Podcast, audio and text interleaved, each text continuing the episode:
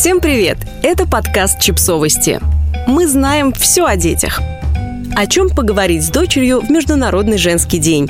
8 марта – праздник, который в нашей стране из Дня солидарности трудящихся женщин превратился в чествование украшений офиса. И сегодня это нравится не всем. Сегодня предлагаем вам ознакомиться с рассказом нашей читательницы Ирины Борисенко, которая попыталась обсудить День весны и красоты с дочерью.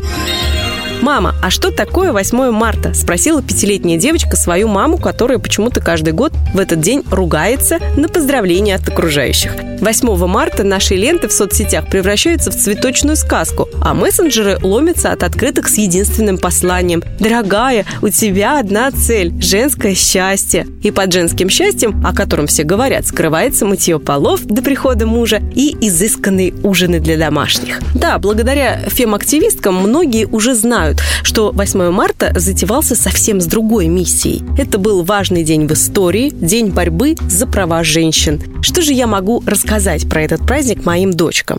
Мои маленькие женщины. В далеком 1857 году в этот день тысячи, это очень много, женщин вышли на улицы. Они стучали по кастрюлям очень громко, чтобы их услышали важные дяди и платили им зарплату, которую они заслуживают. Злые полицейские, которые были тоже напуганы, разогнали смелых женщин с площади с помощью шлангов с ледяной водой. Да-да, как мы летом поливаем цветы, наши с тобой предшественницы не испугались и спустя два года создали важную организацию, которой до этого не было – профсоюз по борьбе за права женщин. Прошло почти полвека, наступил 1908 год, прежде чем история повторилась. Только на площадь Нью-Йорка вышли уже 15 тысяч женщин. Зачем, мам? В этот раз они требовали, чтобы рабочий день длился столько же, сколько и у мужчин. К сожалению, женщины тогда работали 16 часов, а мужчины лишь 10. У них получилось? А то правительство пошло навстречу и последнее воскресенье февраля признали Днем трудящихся женщин. Здорово, правда?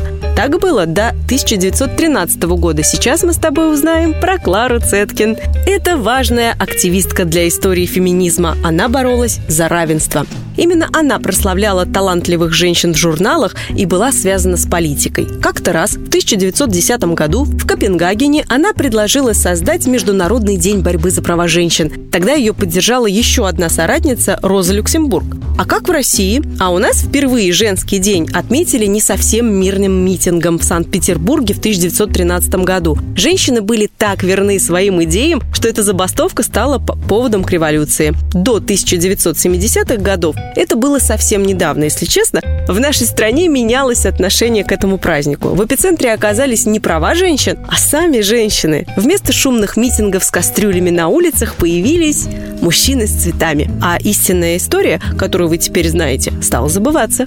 Теперь папы утром с потом на лбу готовят завтраки, иногда даже моют полы. Но женщины боролись вовсе не за то, чтобы один день в году кто-то брал на себя то, что они каждый день делают по умолчанию. Теперь, когда ты знаешь эту историю, помни, моя маленькая женщина, что мы можем все.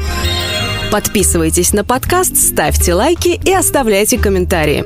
Ссылки на источники в описании к подкасту. До встречи!